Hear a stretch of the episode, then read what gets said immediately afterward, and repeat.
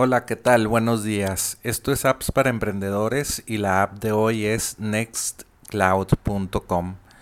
Pues esta aplicación está muy interesante, es como Dropbox, pero tú la instalas en tu propio servidor. Esto es para tener tú el control de tus datos y de tu información.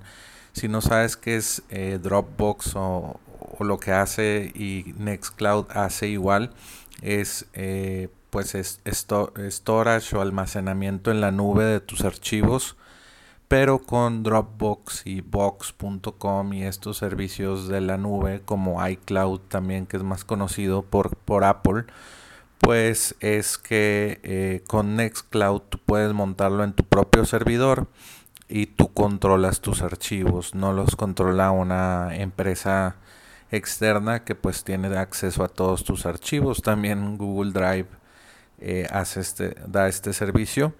Y bueno, pues Nextcloud pues es un software open source que pues la comunidad de todo el mundo programa este software y es completamente gratis para ti, para que tú lo instales en un servidor. Como gana Nextcloud es vendiendo hospedaje para tus archivos y pues seguro en sus servidores, porque pues ellos tienen aquí explican cómo aseguran tus archivos o cómo diseñaron el software, y cuando es open source o código abierto, toda la comunidad puede ver el código del software. Eso es transparente para la comunidad y puedes ver que es seguro el software. En cambio, iCloud y Google Drive es código cerrado, no puedes ver qué están haciendo con tus datos, etcétera. Entonces, todas estas empresas, Siemens, todas Wikimedia y otras organizaciones utilizan Nextcloud para ellos tener el control del almacenamiento de sus archivos. Y bueno, aquí dice Nextcloud que puedes instalar, subir archivos, subir llamadas o hacer llamadas con su software open source, también chats, reuniones en línea como de Zoom o de Google Meet, también calendarios, contactos y email.